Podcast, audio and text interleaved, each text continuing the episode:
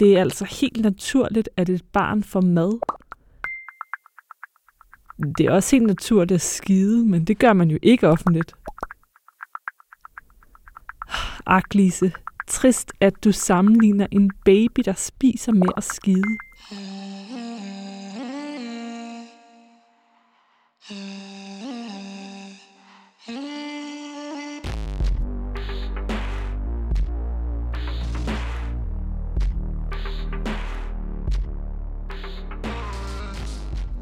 Med jævne mellemrum dukker debatten om amning op. Handler det om amning i det offentlige rum?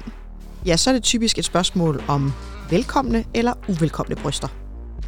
Handler ammedebatten derimod om amning og sundhed, er det typisk det fordelagtige valg, som kan være intelligensforbedrende. Og her bliver flaskebørn placeret over for ammebørn, og måske også mellem linjerne den dårlige mor over for den gode mor.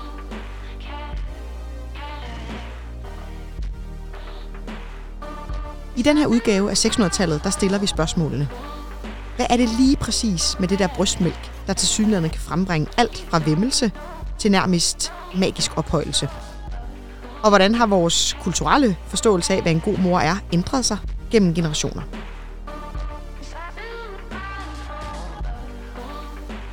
Mit navn er Mette Byrel Thysen. Jeg er kulturhistoriker med speciale i køn, krop og seksualitet. Velkommen til.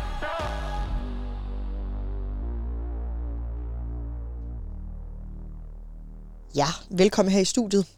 Som øh, altid har jeg min øh, medvært Louise Lindblad med mig. Goddag. Og så har vi altså også en gæst i dag, og det er øh, Alexandra Gruppe. Velkommen til. Jo, tak. Du øh, er måske bedre kendt øh, under øh, eller på Instagram som Mamamor. Ja, det er Ja. rigtigt. Øh, og på den her Instagram-profil, der deler du alt øh, fra dit liv, eller en del fra dit liv, øh, som mor til Gabriel på 15 måneder. Ja, Du er også bonusmor til en på 10 år, det er nemlig rigtigt. ja. Og du er hjemmepasser. ja. Og i forbindelse med dagens tema, så er du jo simpelthen med, fordi at du øh, stadigvæk ammer, Gabriel. Øh, hvilket vil sige, at du egentlig er trådt ind i kategorien langtidsammer, fordi han er over et år gammel. Det er nemlig rigtigt. Ja. Vil du ikke sådan lige starte med at fortælle os øh, lidt om bevæggrundene for, hvorfor ammer du stadigvæk dit barn? Jamen, øhm, fordi det passer godt til os, tror jeg. Altså, nu har jeg jo valgt at hjemmepasse ham, så vi har ikke haft travlt. Jeg kan godt mærke i min mødergruppe, når alle andre har snakket madopstart og skemad og grød, så har vi bare, tror jeg, taget den lidt langsommere hjemme hos os og mærket efter og følt, hvad der var rigtigt for os. Og vi får jo enormt meget ud af den der amning, begge to. Vi der er jo både er lidt tryghedsmæssigt i det, men det er jo også bare lige lidt nemmere mange gange om aftenen, i stedet for en baby, der græder lige at give et bryst. Og så er det hyggeligt. Ja. Har du planer om sådan at, at fortsætte i lang tid, eller har du tænkt sådan, at nu skal det måske også snart til at stoppe, eller, sådan, eller ser du, hvor det ligesom bærer hen? Altså, før jeg blev mor, der synes jeg jo også, at en baby på sådan knap halvandet var lang tid at amme. Men mit eget syn har bare udviklet sig, så jeg tror, jeg har lært at tænke, at jeg tager den, som det kommer. Men jeg har nok tænkt, at i hvert fald to og et halvt år, Mm. synes jeg, at det virkelig kan betale sig at amme til, både på grund af alle de sundhedsmæssige ting, der er i amning. Men også fordi han udvikler sig ekstremt meget, og jeg lægger mærke til, at hver gang han tager sådan et spring i sin udvikling, nu han ved at lære at gå, så har han bare rigtig, rigtig meget brug for amningen. Så ja, så det er i hvert fald det, jeg har i tankerne indtil Ja. ja. videre. Vi har også øh, taget nogle, øh, nogle billeder med i dag fra din Ja. yeah. Instagram-profil. Åh, den lille mus. ja. Savner du ham? Ja, helt vildt. Oha. Louise, vil du ikke lige prøve at beskrive øh, de her billeder fra, øh, fra Alexanders Instagram-profil? Hvad er det, du ser her? Jamen, jeg ser øh, fire billeder af en mor, dig Alexandra, og Mhm. en øh, virkelig nuttet søn, øh, tak. øh, som bliver ammet, som får mad. Øh, og, øh, og jeg ved ikke, om det er fordi, øh, altså nu har jeg ikke prøvet at amme selv og sådan noget, jeg har heller ikke særlig mange i min omgangskreds, der gør det, så det er ikke noget, jeg er særlig vant til at se, og jeg ser heller ikke sådan særlig mange i offentligheden, der ammer en, øh, en dreng, der er så stor, og nu siger jeg så stor, altså han er jo kun 15 måneder, men han tager sådan fat i brystet, og, og kan ligesom, øh, altså han ser jo sådan til stede ud i forhold til et mm. Mm, meget, meget lille ja. spædbarn. Og det kan jeg godt mærke, sådan, det er jeg ikke vant til at se. Mm-mm. Nej, det er jeg heller ikke selv. Øhm, jeg kan mærke, altså alt har ændret sig i mig, efter jeg har fået ham. Fordi at, ja, han er jo en stor dreng. Han er jo i virkeligheden en tøjstørrelse på størrelse med en toårig. Mm. Mm. Men han er bare samtidig sådan en, en lille dreng.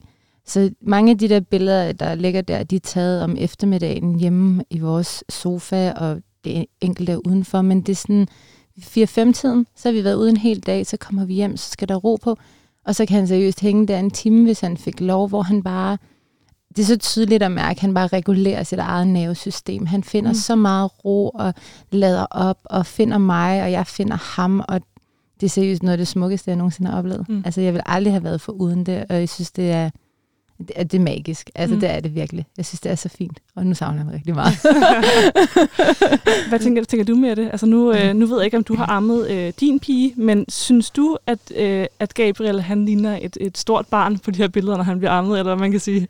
Altså, jeg tænker, han, han, han, altså, han ligner et barn, der tydeligvis nyder det og er, er glad for mm, yeah. det. øhm, det kan godt springe mig i øjnene, at jeg tænker, at han øh, også ser ud til at være et barn, der altså, for gammel øh, til mm. at blive ammet, eller sådan i hvert fald. Det, det er måske den, den reaktion, jeg godt nogle gange kan få, også når jeg ser det i, sådan i, i, øh, i, i bybilledet. Jeg ammede selv mit, øh, mit barn, til hun var øh, 8 måneder. Mm. Øh, og jeg oplevede, øh, kan man sige, en kæmpe ligestilling i forældreskabet ved at holde op med at, mm, ja. at amme. Altså for mig at se, var det enormt befriende, fordi lidt groft sagt, og så også med modifikationer, så var det jo ligesom måske det, der blev ved med at adskille min kæreste og jeg fra at kunne tage, tage netter, og fra hun også mm. efterspurgte mig meget, og, og hang meget på mig. Og sådan noget. Så for mig at se, var det faktisk en ret stor befrielse at slippe for den amning. Samtidig med, at jeg var enormt glad for, at jeg kunne amme. Jeg synes, det var, det var nemt, og det var, det var hyggeligt, men, men det var også til tider, øh, synes jeg, noget, der også gjorde, at jeg også blev begrænset. Ikke? Jo. Ja. Kan jamen, du genkende det? Eller? Jamen 100 procent. Rigtig meget. Der har også været netter, hvor jeg bare har tænkt, hold nu op. Altså, hvis du fjernede ham nu, så sover jeg som Tone Rose, tror jeg. altså, det, det er hårdt. Det er det. Noget af det, man øh, måske også har øh, lagt mærke til nogle steder, det er i hvert fald en, en tendens, jeg også har set, det er jo også kvinder, der for eksempel ammer med en, en stofbled nede mm. for, for, for brystet og for barnet og sådan noget. Kan du fortælle os lidt om det her med, nu har du valgt at, at dele en, for nogen vil sige ret sådan intim mm. eller privat ting, det er at, at amme og dit bryst og dit barn. Kan du fortælle lidt om sådan bevæggrunde til, at øh, du har lagt de her billeder op sådan til offentlig øh, ja. skue? Jo, det kan jeg, for jeg startede også med den der stofblæ, og jeg var sådan, altså det der kæmpe fyldte, mælkefyldte bryst, når man er født, ikke? Og jeg stod og prøvede at jonglere med ham og stofblæen, og der var bare intet, der overhovedet virkede. Men jeg var bare selv så blev færdig, og jeg tænkte, jeg vil ikke støde nogen, og jeg vil ikke have nogen kommentere på noget, for jeg var bare alt for sårbar.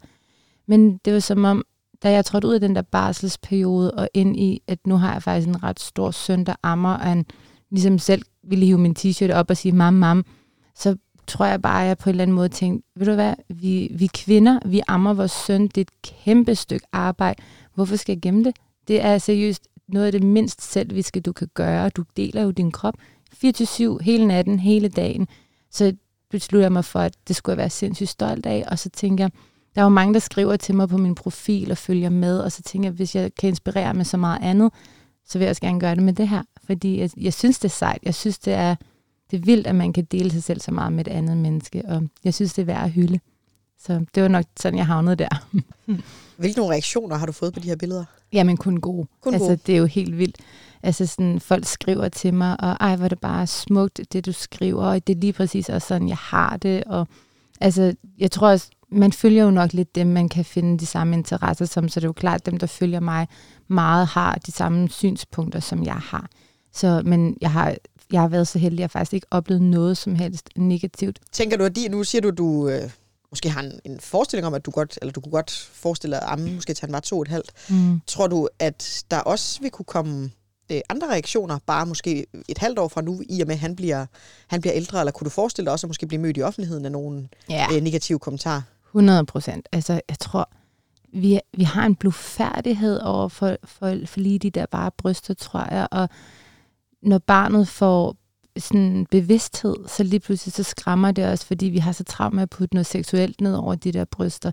Og altså, jeg var jo selv lige så fordømmende. Det vil jeg gerne lægge mig fladt ned og indrømme. Det var jeg jo, hvor jeg tænkte, hold da op, et stort barn, du ammer. Men det var jo min uvidenhed. Det var jo vidderligt, fordi jeg ikke vidste nok. Og det er jo det, der er så ærgerligt med os. Det er, at vi er alt for hurtige til at tænke, hold da op, et stort barn. Måske skulle du give slip, i stedet for at prøve at tænke, hmm, ej, hvor spændende. Det kunne være fedt lige at finde ud af, hvorfor har de den holdning, hvilken vej går de, og hvad oplever de af det her? Så øh, jo, sikkert, altså det tror jeg sagtens, jeg kunne. Min egen mor kan da nogle gange lige sige, hold da op, tænk, du stadig kan holde til det, ikke? Mm. Altså så jo, 100 procent. Altså nu er han jo sådan en lille charmebørge, og vi kommer jo steder, hvor der er små børn, men om et år, 100 procent, så skal folk nok sådan lige tænke, hold da op, skulle du ikke lige lade din søn blive lidt frigjort fra dig, eller sådan noget, ikke? Så ja. Øh, Mette, jeg ved, at du har øh, skrevet speciale om amning faktisk. Øh, og det var ligesom dig, der foreslog, at vi kunne tage det her emne op. Og jeg må være ærlig at sige, at du sagde det, tænkte jeg sådan, hmm, hvor meget kan der lige være altså, af kultur og historie i et øh, emne som øh, amning? Og det, det er alligevel en del, har jeg fundet ud af Ja, faktisk. rigtig meget. Øh, hvorfor tror du det? Jamen, man kan sige, at altså, amning har jo eksisteret til alle tider, og det, der jo er interessant også at kigge på i kulturhistorien, det er jo, at der har egentlig været sådan ret øh, også store skift i, hvordan vi har set på amning, altså om det har været noget, man har praktiseret, eller noget, man øh, øh, har anbefalet, om det er noget, man, øh, man så ned på. Øh, så lever vi jo også i en verden, hvor der er sket rigtig mange ting, både på altså, det sund, den sundhedsmæssige udvikling, Mm. den teknologiske udvikling, øh, rigtig mange ting, der jo også har været med til at påvirke den måde, vi ser på, på amning på. Men jeg tror i det hele taget, hvis man også sådan, altså det, det er jo svært at se amning, og ikke se amning som en integreret del af moderskabet. Og moderskabet ja. er bare, og har været til debat. Altid. Og vil nok også fortsat blive med at være det. Ja. Nu, nu taler du om de her sådan, store skift i synet på, øh, på amning i Danmark. Mm. Altså kan du sådan bare lige, ikke fordi vi skal gå ned i detaljer med alle de her, men kan du sådan tage os igennem de her, jeg ved, du sådan mener, der er en lille håndfuld sådan, øh, store skift i synet, eller hvordan vi har set på amning. Altså man kan sige, særligt over de sidste sådan 100-150 år, der er virkelig sket, sket store skift. Mm. Jeg synes, det er vildt interessant at tænke tilbage på i, i slutningen af 1800-tallet, hvor man jo øh, så, at øh, kvinder i borgerskabet, for eksempel altså i overklassen, de ammede ikke deres børn. Nej. Fordi man simpelthen så det som noget naturstridigt, og det, det var jo også noget, der, der, uh nej, naturlighed og kroppen, og hvis man kunne ansætte andre, så ville det være en kæmpe fordel. Så man ansatte simpelthen øh, kvinder fra lavere samfundslag til at komme og amme børnene. Det er jo bare vildt i forhold til, at øh, jeg hører i hvert fald tit øh, folk omtale amning i dag som det naturligste i hele verden. Præcis. Men historisk er det, har det ikke altid været set som det natur, mest naturlige. Nej, og man kan også sige, sådan, det, det var jo det var så i, i overklassen. Der er også eksempler på, når vi bevæger os op gennem 1800-tallet og start 1900-tallet, at der jo har været rigtig høj spædbørnsdødelighed. Øhm, og øh, en del kvinder ude på landet begyndte faktisk også at give deres børn sådan flæsk, de kunne tygge på, og sådan noget tykket kål, de også kunne få som, som næring, hvilket ikke har været særlig godt for de her helt små børn, men okay. man ligesom også mente sådan, at nu skulle de have noget robust kost, så ligesom den kunne stå imod og blive arbejdsdygtige og hurtigt vokse op, hvilket egentlig ikke har været særlig øh, sundt for dem. Okay. Så der har amning måske også været en, øh, set på om lidt sådan en, en, en, en hindring eller en barriere, eller det var måske også noget, der sådan hørte mere spædbørn til, hvor vi skulle have børn, der sådan skulle vokse hurtigt op og blive stærke, så skulle de hurtigt overgå Mm. til, til rigtig kost. Ikke? Okay. Så sker der en, en, en del ændringer, øh, når vi kommer op i, øhm, i 1900-tallet, og det øh, gør jo også, fordi man øh, efter 1. verdenskrig jo også har set ret stor øh, dødelighed, og der begynder at blive forsket en del i, omkring sådan noget med øh, ro, øh, regelmæssighed og renlighed. Øh, de der, det der mantra, sådan, Mm. de her tre R. Øh, så der begynder at komme fokus på, at det er vigtigt, at øh, kvinder ammer deres børn ud fra et sundhedsmæssigt perspektiv, og de også skal gøre det jævnligt, altså med, med sådan efter et schema. Fuldstændig sådan, det, der skal gå så og så lang tid imellem. Ja. dit barn får cirka så og så meget. Øh, hvilket også har været noget, der har stresset de her kvinder. Også fordi man begynder at indføre sundhedsplejersker, ikke, som så kommer og tjekker, mm. øh, hvordan, hvordan, hvordan ser det ud med dit barn? Ikke? Hvad, får det nu det, det skal have og sådan noget? Oh, ja. øh, hvilket har været, øh, tror jeg også for de kvinder, sådan, fordi også det der med, at, at tidligere har man jo praktiseret det meget, det med barnet fik mad, når det viste behov, og det er måske ikke alle børn, der har samme behov lige præcis øh, på samme tid. Mm. Så, så i virkeligheden, det der med at, sådan at sætte ind på et, på et schema på den der måde, var måske heller ikke Nej. øh, det allerbedste, man kunne gøre. Altså, det var i, øh, i 1921, ikke, Mhm. at øh, staten eller Sundhedsstyrelsen for første gang udgav sådan en, et, et hæfte, øh, der hedder, øh, hvad var det, det hed? Kortfattet vejledning i det spæde barns pleje og ernæring. Ja. Og, og hvorfor var det, de gjorde det? Det var på grund af den her øh, spædbarnsdødelighed, eller, eller hvad? Ja, præcis. Ja. Og så er jo også fordi, hvis man også kigger på sådan, altså, øh, nu bliver det, men altså statens udvikling også, altså staten står også sådan ret stærkt og er jo interesseret i 20'erne også, 1920'erne, at man får nogle gode øh, samfundsmæssige borgere, og, og også at nedbringe spædbørnsdødeligheden, så den ikke bliver ved med at være så høj. Og det er derfor, de opfordrer, altså for første gang her i 1921, mm. til at mødre øh, øh, skal begynde at amme deres børn. Ja. Altså det, det er der opfordringen, sådan sort på hvidt, kommer første gang statsligt. Ja, ja, præcis. Og jo også igen gerne i længere tid, end det egentlig har været. Altså, tidligere har det også været sådan, godt nok kunne man se ud på landet, at hvis kvinder kunne amme børn, Ja. øh, også gerne i, i fattige, øh, fattige kredse, så har det jo været en fordel, fordi man måske også kunne endda amme to børn på en gang. Og hvis der har været øh, knaphed og, og få ressourcer, en dårlig økonomi, mm. så har det jo været at, øh, at, at foretrække. Men, men det har også været almindeligt, at de her kvinder, netop også arbejderkvinder og sådan noget, jamen de er jo også taget på øh, fabrik relativt hurtigt. Barselsårloven var altså ikke noget, der varede et år på det her tidspunkt. Mm. Så det her med også at være væk fra børn, har jo også været et, et grundvilkår. Der kunne man måske få en, en nabokone eller andre til også at amme barnet. Ja. Men ellers så overgik det jo også ret hurtigt til vælling og andre former for, øh, for kost. Ikke? Mm. Simpelthen fordi man adskilte moren og barnet øh, noget tidligere, end vi gør i dag. Ja. Øhm, så kan man sige, så sker der jo også lidt en teknisk revolution i tiden efter, øh, efter 2. verdenskrig. Der har vi jo også flere kvinder, der kommer på arbejdsmarkedet, og der begynder man jo virkelig at se, øh, se hvordan at flasken også får sit, øh, sit indtog. Mm. Øhm, det er ret sjovt også, når man taler om sådan noget med idealer og forbilleder. Jacqueline Kennedy viser sig på et tidspunkt offentligt med en sutteflaske. Og der kan man simpelthen se på flaskemarkedet og modermælkserstatning, Okay. at det bare stiger, fordi hvis Jacqueline Kennedy gør det, så, øh, er, det altså, så er det altså praktisk. Ikke? Øhm, Så det har været hipt med sådan en flaske. det har været... Det er det jo ikke i dag, af min øh, opfattelse. Nej, man kan i hvert fald sige, at i dag er det, at, at det øh, i hvert fald noget som måske, at, øh, at amning er måske stadigvæk det, man, man foretrækker som udgangspunkt, og så er flasken lidt sådan nødløsningen, eller øh, Ja. B-vejen, hvis man kan sige det på den måde. Men Jacqueline Kennedy skaber altså så lidt præcedens for, gud, hvor ser det dog øh, smart og moderne ud, og hvor er det dog befriende, at hun også med sådan en, en travl første dame i USA kan tage rundt og alligevel være, være på, og så have sit barn med, ikke? Jo. Jeg synes, øh, jeg, jeg, jeg sidder stadig og tænker på det, du sagde med, at det kulturelt set ikke altid har været det naturlige valg Mm. at amme. Mm. For jeg tænker, er, er det her med naturlighed, er det ikke noget, vi sådan dyrker ret meget i moderskabet, i sådan nyere historie i hvert fald?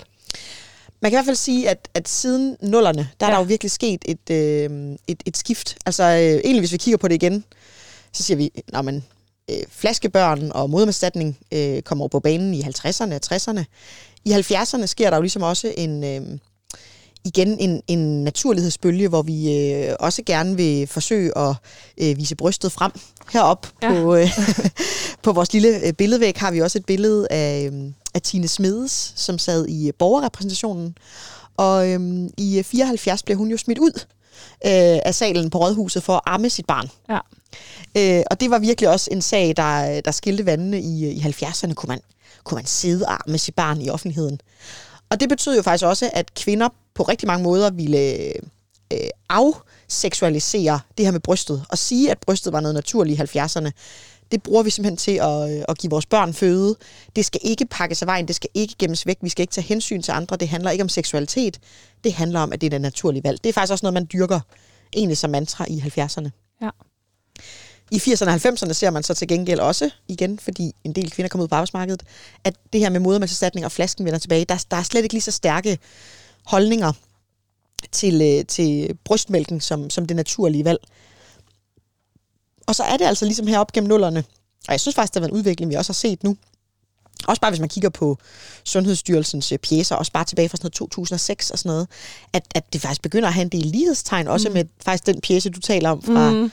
Fra, øh, fra 1921, ikke? at det er, sådan, det er en, lidt næsten den samme sådan, retorik, man bruger igen med, med brystmælk er, er sundt. Øhm, det er ret godt at, at amme dit barn i øh, minimum øh, et halvt år, gerne delvist op til et år mm. og sådan nogle ting. Mm. Øhm, så der er helt klart kommet et øget fokus på det her med amning. Jeg ved ikke også, I kan måske også sådan se i jeres bare netværk og omgangskreds. Altså sådan, jeg kan ikke erindre og har hørt for eksempel om ammekurser for 10 år siden. Det har sikkert fandtes, men det der med, at jeg synes i dag, at der er jo kommet øh, meget stor fokus også på, at, at ikke engang efter du har født, men ind, altså inden du føder, kan du endda også få ammevejledning, ammekursus.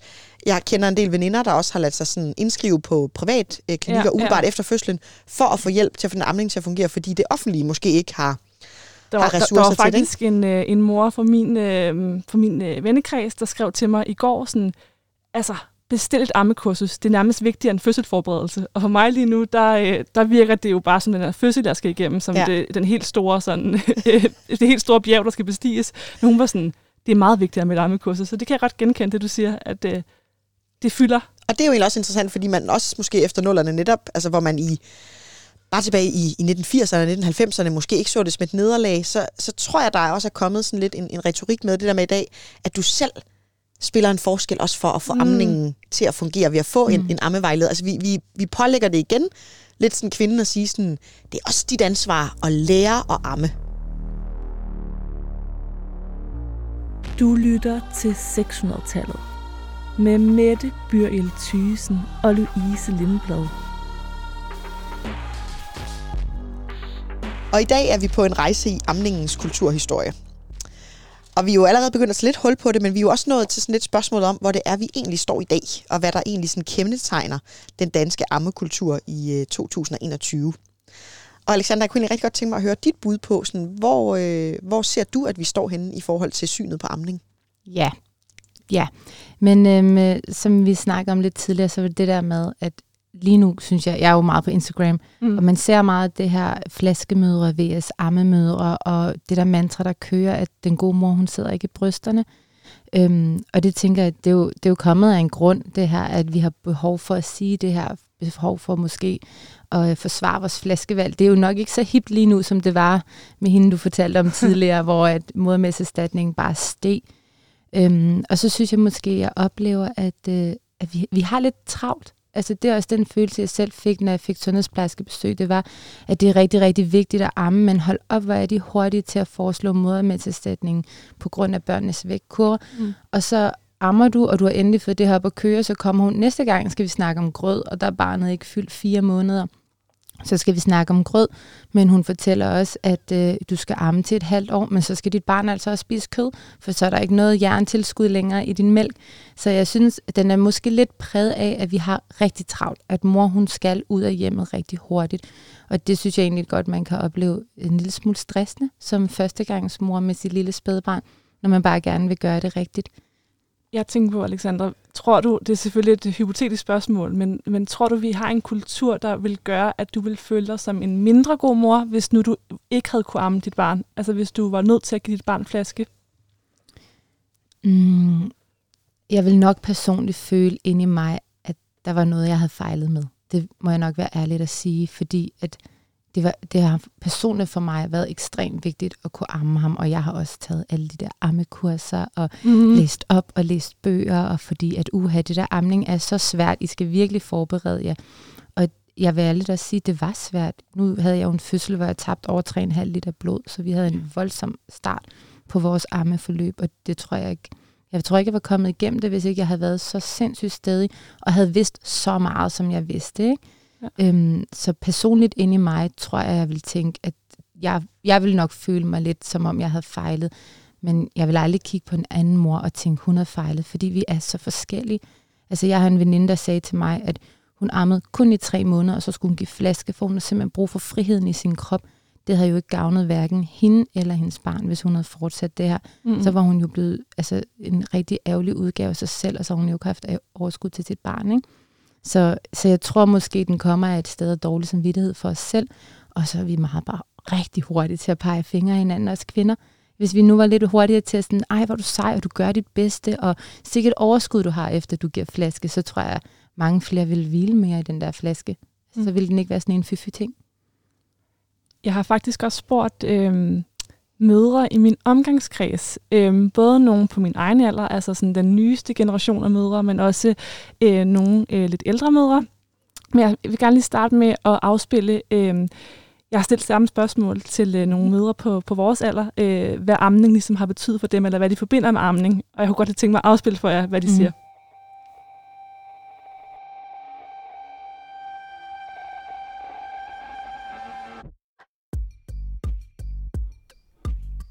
Kvinde, 27 år, skriver, Jeg forbinder amning med tryghed, næring, en form for symbiotisk tilstand, som ikke kan opnås ved flaskemadning. Mælk som en form for superfood, der matcher barnets behov og har særlige egenskaber, som erstatning heller ikke vil kunne gøre det ud for. Jeg forbinder også amning med noget meget naturligt og økoagtigt, og det kan være svært at se sig selv som en varm og ifavnsk mortype, hvis man ikke ammer. Fordi jeg ikke selv har kunne amme, så ser jeg amning som noget næsten magisk og meget værdifuldt, som desværre ikke blev en del af min barselstid med børnene. Men det er også okay. Jeg føler mig ikke som en anden rangs mor, men mor på en anden måde.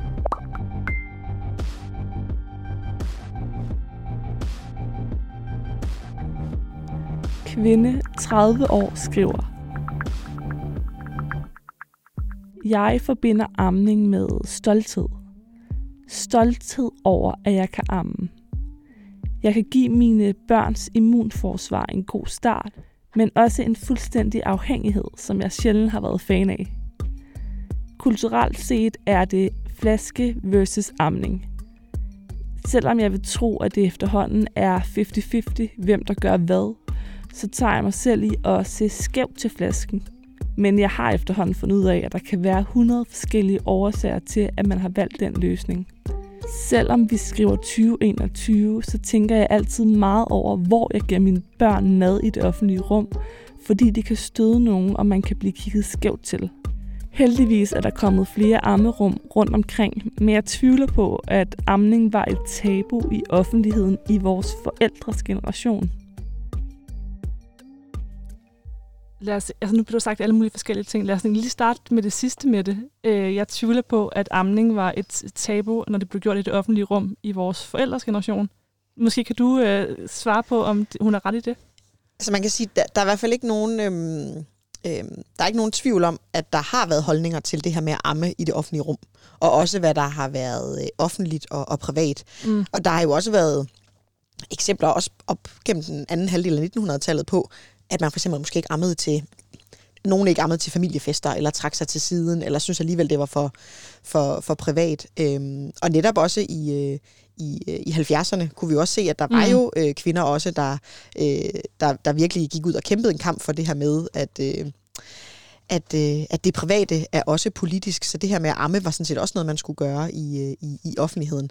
Så, så det der med at sige, at, at der ikke har været holdninger at man ikke er blevet mødt med det, det, det er måske ikke helt rigtigt, men, men jeg tror, det er vigtigt at sige, at, at det, man har oplevet også igen siden nullerne, netop med, med nogle af de her sager, hvor der har været øh, klaget til, til ligestillingsnævnet over, at... Øh, at, øh, at man for eksempel ikke måtte amme på, på caféer, som det jo er lov, eller vedtaget ved lov i Danmark. At, eller i hvert fald, at, at caféer selv må bestemme, om man må ja, altså i Danmark, eller ej, ikke? Der, er det, der, er det, der, er det, hvad hedder det, der er det lovgivning, at man faktisk selv kan bestemme som caféejer, at man vil smide en amnemor ud. Ikke? Ja, det og man noget, har ret til at afvise en amnemor. Og man har ret ikke? til at afvise en amnemor. Ja. Okay, ja. Og det er det, der har ført til, at der både har været sager i øh, sådan noget som Ilum, og også i, i Tivoli.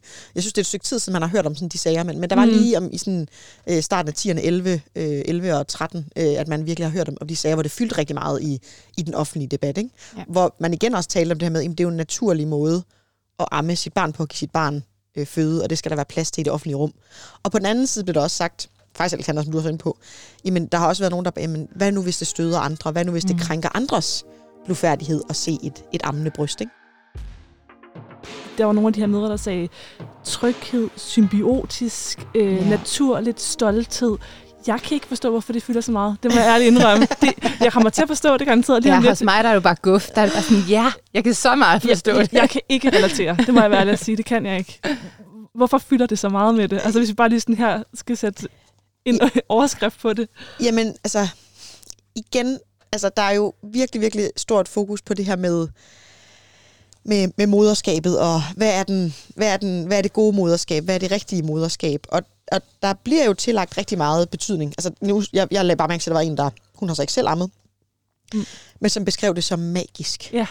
Mm. Altså det, det synes jeg også, jeg, jeg synes det er noget, noget, noget særligt men jeg synes det er en, en intim øh, øh, situation, jeg synes det, det styrker øh, en relation, men, men jeg synes det med at beskrive det som noget, altså vi kan også ophøje det til noget, hvor jeg tænker, du kan også have en rigtig god relation til dit barn, selvom at du ikke, øh, mm. at du ikke ammer. Og i virkeligheden også, som du siger, med, vi, vi er jo ret hurtige til at sætte nogle, øh, nogle øh, kategorier og nogle mål op for, hvad det, sådan, det rigtige og naturlige valg er. Ikke? Vi har set lidt det samme med fødsler, ikke? Jo. Altså, at, at mm. en, en vaginal fødsel er ligesom det, man, øh, man går efter, og helst ikke så meget af det andet. Og hvis du også kan lade være med, altså, lade være med at sige, uh, sige ja til alt det der smertestillende, altså så naturligt som muligt. Jeg så sådan nogle fødselsforberedelseskurser i dag. Altså prøv at tænk på, hvor langt vi medicinsk er nået. Og så sidder man i, i vores tid og, og prøver at anbefale kvinder sådan, lad nu være med at tage imod alt det, der, de, de, de vil gøre for at hjælpe dig. Øh, og i virkeligheden, tage ansvar, tage handling over øh, din egen fødsel. Du, du kan selv, øh, du kan selv øh, spille en rolle. Det, det er dig, der definerer, hvad der skal ske, hvor man nogle gange bliver sådan... Det er også meget ansvar at tillægge de enkelte kvinder. Du har et, øh, en mulighed for at bestemme, hvilken fødsel du får. Ja. Du har en mulighed for også at, at bestemme, om du kan amme dit barn eller ej. Hvor jeg nogle gange tror også, det er vigtigt at sige, selvfølgelig kan man gøre en, en indsats på forskellige ting, man kan gøre sådan nogle tanker, men for filen var det også vigtigt i dag, nogle gange også at sige, at der også er nogle ting, som det er vores krop, der styrer, og som vi ikke selv er herover. Mette og Alexandra, jeg kunne godt tænke mig, at vi sådan her øh, til sidst prøver at zoome en lille smule ud, øh, væk fra amning, og øh, taler mere om sådan øh, moderskabet anno 2021, og hvad der ligesom kendetegner det. Jeg kunne godt tænke mig, at vi måske endda kunne ende ud i at komme med en slags overskrift på, hvad der ligesom kendetegner moderskabet lige nu. Øh, men inden vi gør det, så kunne jeg godt tænke mig sammen med dig med det, at vi lige sådan gennemgår i meget store træk moderskabet, sådan den transformation igennem de sidste 50 år. Mm. Og hvis vi starter hos, øh, hos rødstrømperne der omkring i 70'erne, 1970'erne, der, øh, der ved jeg jo, at de gik på gaden med skilte og banner og råbte slagord som billigere og bedre vuggestuer. Og, altså, der kan man sige, at institutionerne blev en vigtig brik i, i deres mulighed for at komme på arbejdsmarkedet, og blev det også en vigtig brik i deres mulighed, eller i deres, øh, i deres moderskab, kan man sige. Ja, fordi noget af det, man jo også ville i, i 70'erne, det var jo, at man gerne ville have, forældreskabet i højere grad blev ligestillet. Ja.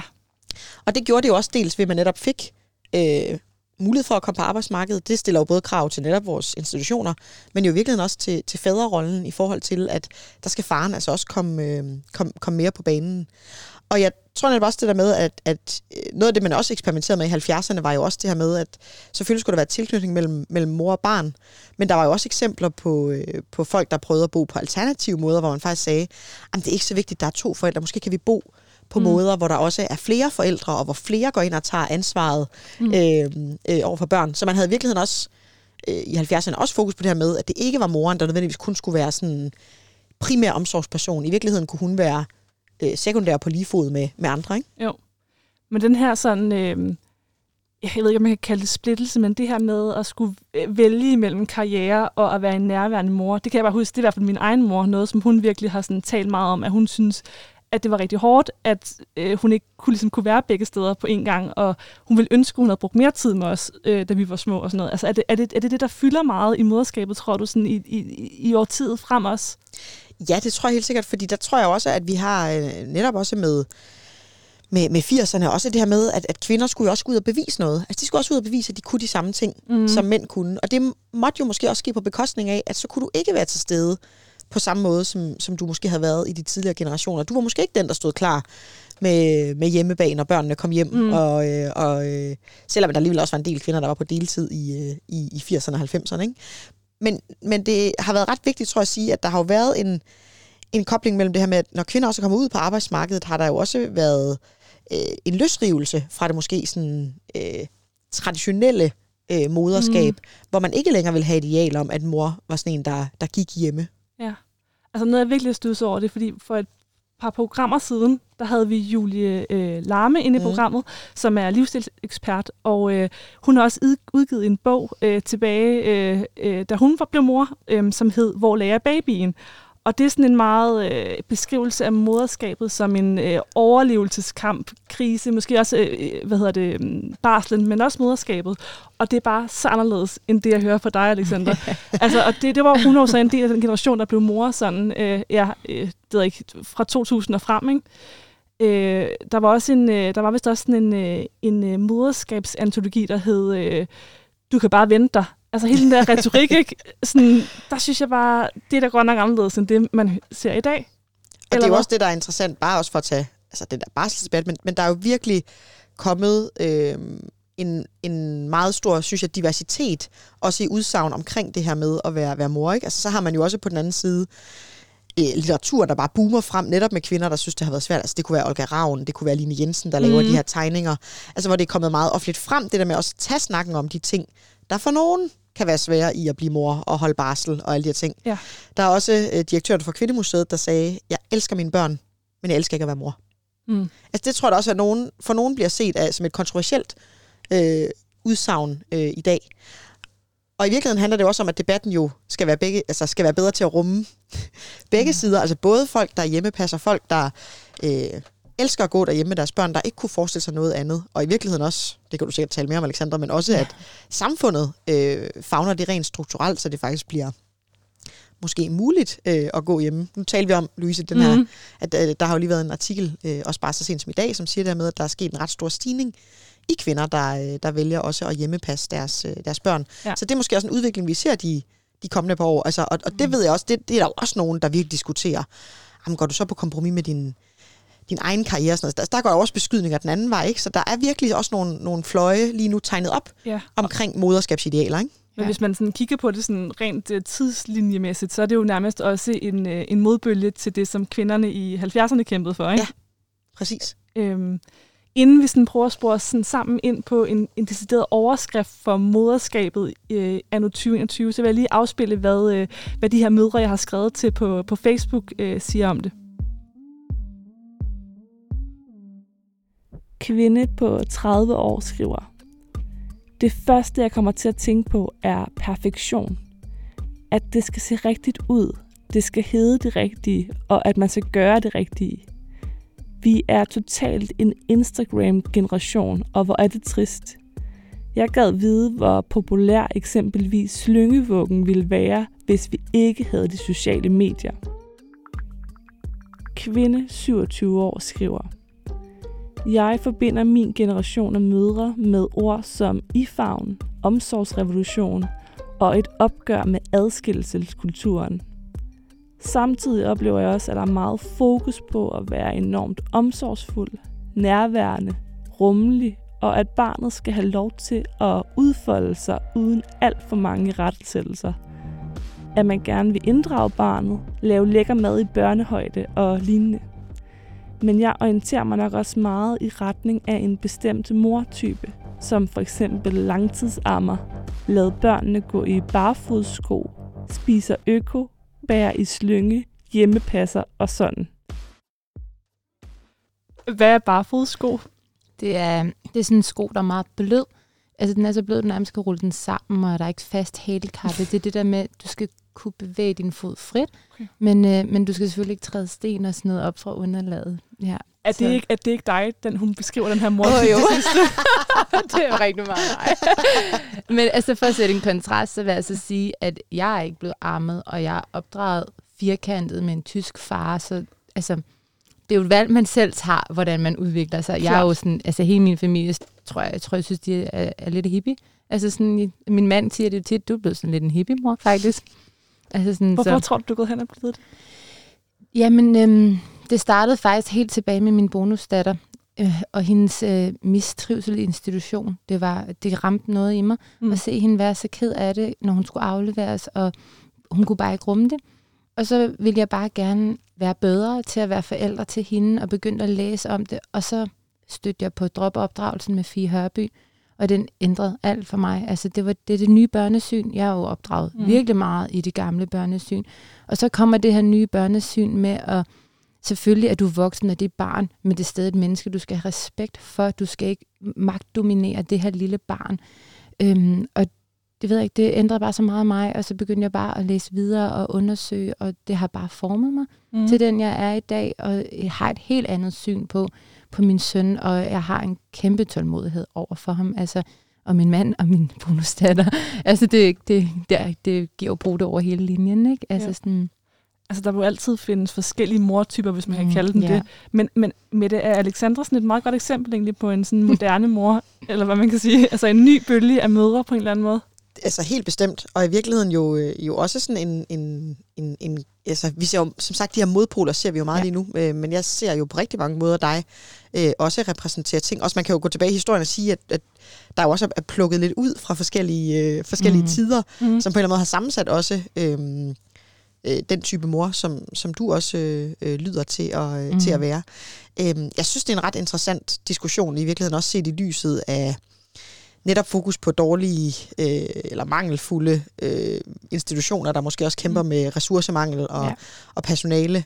Øh, coronakrisen, hvad har den også gjort ved os i forhold til forestillinger om tid og, og tilstedeværelse, opmærksomhed og, og hjemmeliv. Mm. Øhm, så jeg synes også, det er, det er et ret interessant tidspunkt, at den kommer på. Øh, og netop også efter vi i rigtig mange år har prædiket lige muligheder, ligestilling på, på arbejdsmarkedet, så, mm. så kan det jo for rigtig mange også ses som lidt en provokation med alt det, kvinder nu har fået.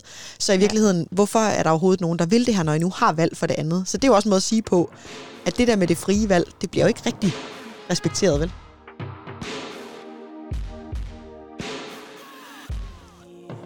Ja, i dag har vi jo været på en, øh, en, en tur både gennem amningen og øh, også moderskabets øh, øh, kulturhistorie. Der er i hvert fald ikke nogen tvivl om, synes jeg, at øh, vi i dag står i øh, sådan lidt orkanens øje, mm. når det øh, handler om øh, moderskabsidealer, øh, mm. om holdninger til, hvad øh, amning skal og ikke skal, hvor lang tid skal den være, du skal helst kunne amme, men endelig ikke for længe.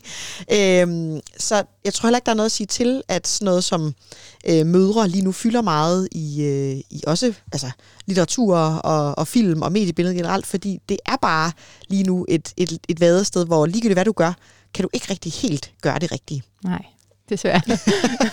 jeg får helt lyst til at spørge sådan, fra to mødre til en kommende. altså, det, det er måske også en af de ting, man ikke skal få for mange af gode råd. Men altså, har I nogle gode råd til mig? I, både i forhold til amning, men også moderskabet. Altså, hvordan skal jeg lige stille mig i forhold til alt det her? Mit allerstørste råd er at slukke din hjerne og skrue op for dit hjerte når man føder sit barn, så får man de vildeste instinkter. Og hvis du kan finde ud af at lytte til dem, så har du svaret på alt, hvad du skal. Og så bliver du ikke forvirret over sundhedsplejersken, eller over lægen, eller Instagram og vægtkurver. Altså det er virkelig, vi kan det, vi skal med vores barn, hvis vi virkelig tør at forbinde os. Jeg har to råd til dig. Et fra, fra Mette, og et fra museumsinspektøren. Ja. og, øh, og, og fra mig personligt, så vil jeg sige, at øh, øh, det lyder jo næsten så kliché, men, men lad være med at se ting som nederlag. Mm. Altså igen, nu har vi snakket om, hvis du får en dårlig fødsel, hvis du, hvis du ender med ikke at kunne amme og sådan noget, øh, lad være med at se det som, som noget, du kunne have gjort anderledes, noget du kunne have forhindret. Altså sådan, mm. det, det er virkelig mit, mit råd. Øh, fra museumsinspektøren i et ligestillingsperspektiv, så vil jeg også sige, sørg for filen for at give din øh, mand plads. Mm. Øh, jeg tror også i dag, at øh, rigtig mange de sådan, tænker, at de får børn på en øh, ligestillet øh, façon. Og så er det bare, at der sker nogle ting, når man bliver, øh, når man bliver forældre sammen, hvor man oplever, øh, hvor mange ting, der også sker øh, rent øh, personligt. Altså bare sådan en lille ting, som nu er der kommet, der er lige kommet børnepenge. Det er sidste gang i Danmarks historie, at børnepengene bliver udbetalt kun til moren, hvis man er samboende.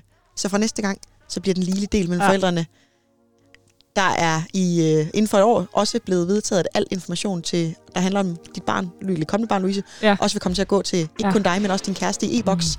Mm. Det er jo fuldstændig vildt, synes jeg, ud fra et historisk Helt perspektiv, klart. at vi først er nået dertil nu, hvor man jo også på den måde strukturelt går ind og siger, moren, hun er jo en, der har styr på vinterstøvler og på lægetider og sådan nogle ting. Så, så øh, nu er samfundet ved at vågne op, så kan man sige, at øh, hvis der også øh, kan gives plads til de her øh, fædre, og de skal også gå ind og tage mere plads i forældreskabet. Så er det rådet fra mig. Tusind tak.